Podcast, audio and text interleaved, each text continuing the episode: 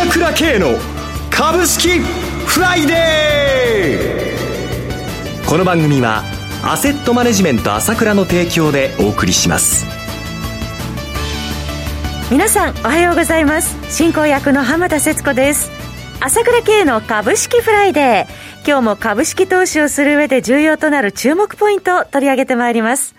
パーソナリティはアセットマネジメント朝倉代表取締役で経済アナリストの朝倉圭さんです。朝倉さん、おはようございます。おはようございます。よろしくお願いいたします。ます今週のマーケット、朝倉さん、どのようにご覧になっていらっしゃいますか？そうですね。はい、まあ、やっぱり株は強いんだな、ということをね、えー、まあ、やっぱりアメリカ株なんか見てると思い知らされるっていう感じの動きですよね。堅調ですね。ええーまあ、このオミクロン株のことでね、急落ということもあり、もう急落した地点でやっぱりちょっとね、2018年のクリスマス暴落みたいなのが、ちょっと頭によぎりましたもんね。はい、それがね、もうこの、感染、もうこの感染フリーって感じでアメリカなんかね、その、あまり規制するわけでなくということなんだけれども、それでもまあ、あの、なんてことはないですよっていうかね、その、重症化しないですよってことでね、普通にやってくださいっていうような感じが、そういうムードになってきて、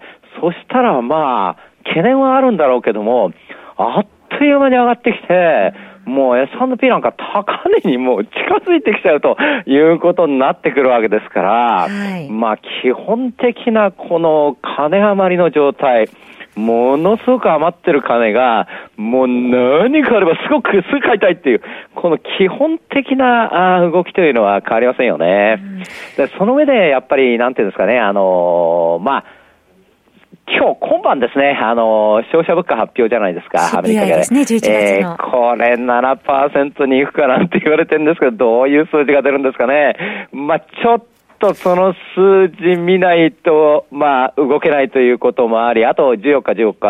14日、15日が FMC ですから、まあ、そこまでちょっと動きづらいなということで、まあ、週中上げたんですけれども、はい、まあ、この週末にかけて、えー、少し、こう、少し、もみ合いみたいになって様子見になってるってこれはしょうがないと思いますよ。はい、えー、そういうことですからね。えー、今、桜さんがおっしゃったように、まあ、感染力の強いオミクロン型への懸念残るものの重症化しにくいと伝わっていることで、過度の景気懸念は後退している状況ということですね。まあ、いろいろ思惑はあると思うんですけれども、えー、やっぱりその、相場の強さ、はい、やっぱり余ってるお金、はい、それから今までの成功体験、はい、こういうものがすぐにこう株を押し上げるという基本的な流れはですね、普遍で続いてますよね。はい日本株の動向については後ほど伺いますけれども、ここで朝倉さん、今週の水曜日でしたね、朝倉さんの YouTube で公開されました、今年7月開催のセミナーダイジェスト動画、すでに非常にたくさんの方にご覧いただいているそうですね。そうですね、これ見てもらいたいですね。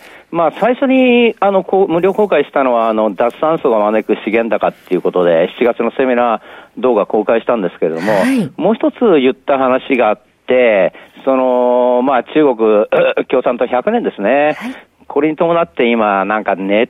あの、アリババいじめっていうか、ネット企業いじめがひどいじゃないですか。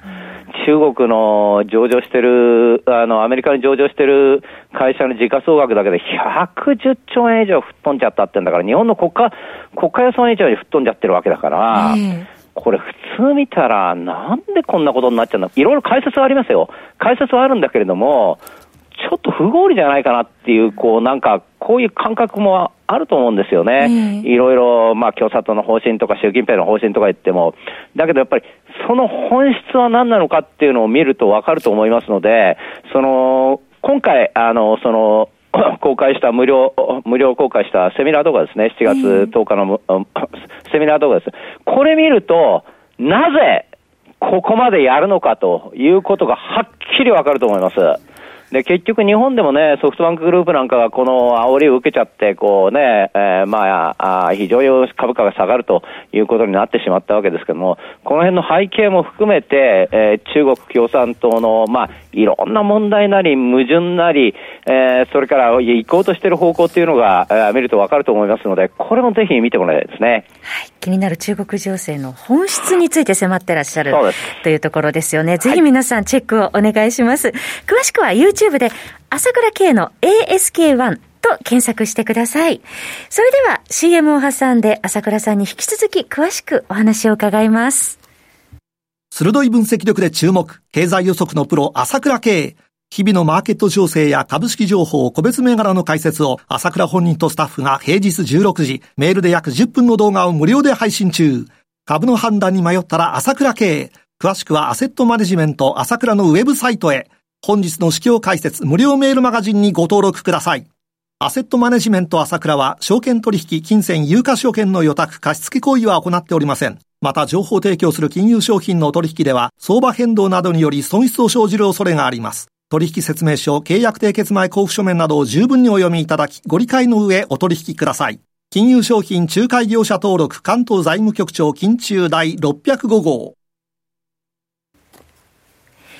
さて、ここからは朝倉さんに日本株の動向を伺いますが、その前に、あの、世界の動きを見る上で、押さえておくべきポイントなどについて、ここで改めて朝倉さんに伺っていきたいと思いますが。そうですね。はい、やっぱりこのオミクロン株の動向がどうなるのかということですけども、はい、やっぱりファイザーが3回目の接種でオミクロン株に明らかに効果があるって出た、これは大きなニュースだと思いますね。8日の日でしたね。そうですね。はい、この辺のところがやっぱりこう、また世の中を変えていくということと、まあ日本は特にこれの恩恵を受けるんじゃないかと思うので、その辺のところも話してみたいと思うんですが、はい、その前にこの今回のやっぱり先ほど S&P は新高値抜く、抜きそうなのに、日本株もいいんだけど、ちょっと重いんですよね。重いですね。ちょっと重いんですよね。えー、だけど、いつも言ってるように、はい、日本株も本当売り物がないんですよね、本本質的に。だから私いつも言ってます。売るときは、もう下がるときは全部ほとんど空売りなんだということを言ってきたんですけども、はい、その数字もね、改めて、えー、皆さんにご紹介してみたいと思うんですけれども、はい、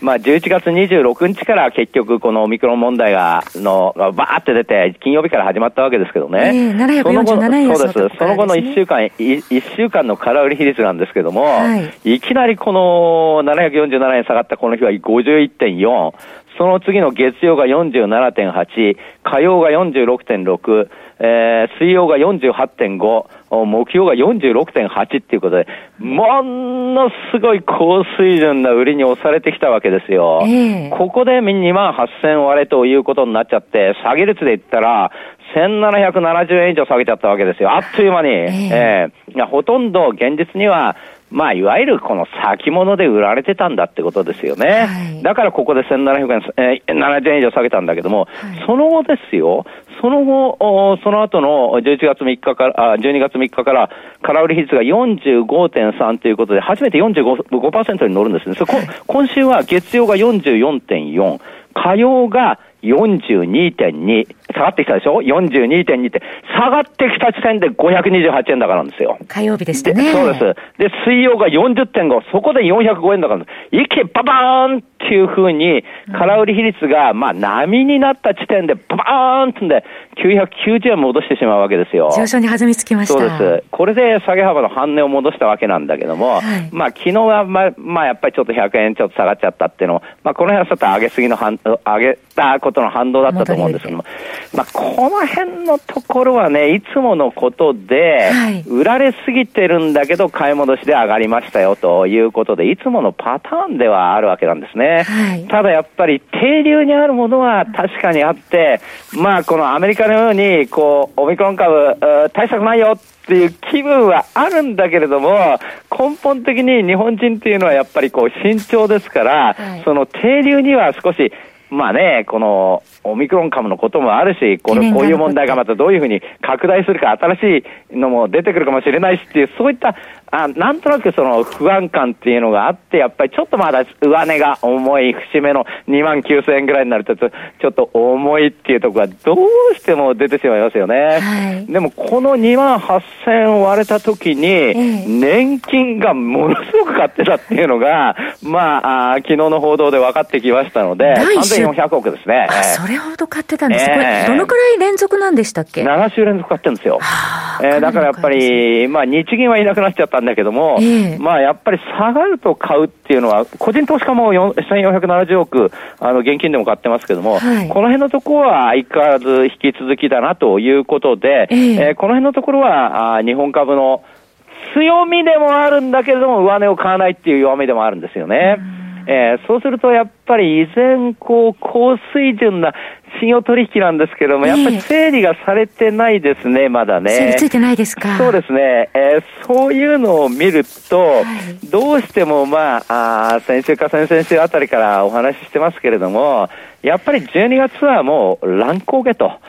いうことで 割り切った方がいいんじゃないかなと思いますね。えー、これはあの、年末特有のことというのもあるし、まあ、し、あのー、信用がまあ整理されて、そう、IPO もありますから、あっち行ったりこっち行ったりということで、やる気はあるんだけれども、やっぱり、その、まあ、その、動いてしまうということはあって、乱高下ちょっとやむを得ないなというふうな感じで思ってた方がいいと思います。はい、えー、ただね、ただなんですよ。私も先週もお話ししましたけど、あのー、まあ、相当面白い値段がつく株も出てくるでしょうから、最大のチャンスになるっていう部分もいろいろ出てくると思うんですよ、銘柄によっては。割安に置かれてるものもあるとおっしゃってましたその辺は見逃しちゃダメだよということなんですけれども、なんつったって先ほどお話ししましたけども、あのー、ファイザーでね、3回目の接種が効果があるって話したわけだけど、おそらく、この恩恵を一番受けるのは日本ですからね。うんええ、感染者数を見てみると、やはり先進国の中では突出して少ないというところがありましたね。えー、この辺のところを日本人は忘れちゃってますよね。全然その、一番日本が有利な立場にあるってことを忘れ、私はね、この今回のあれ、あの、ここまで感染者が減ったっていうのは完全に菅政権のこれの功績だと思いますよ。ファイザーの社長と掛け合って、あそこまでやったわけですよ。一方の韓国なんかは、あの、感染者が最大になっちゃってるわけだけども、これはちょっとわかりませんけれども、やっぱりアストロゼネカのものを使ったのとファイザーの違いっていうのは私はあるんではないかなと思うんですよね。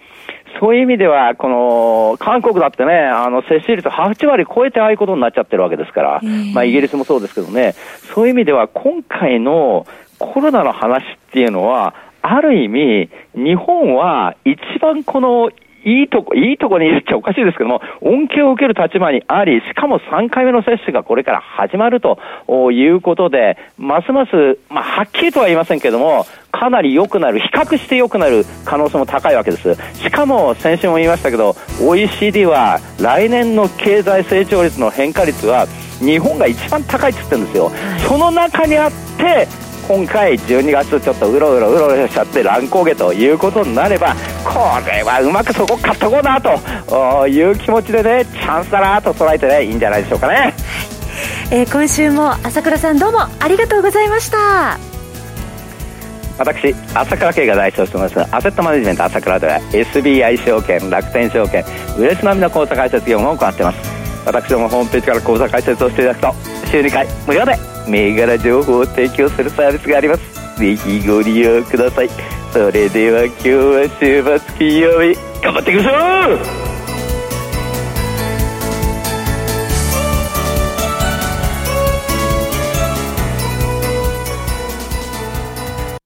この番組は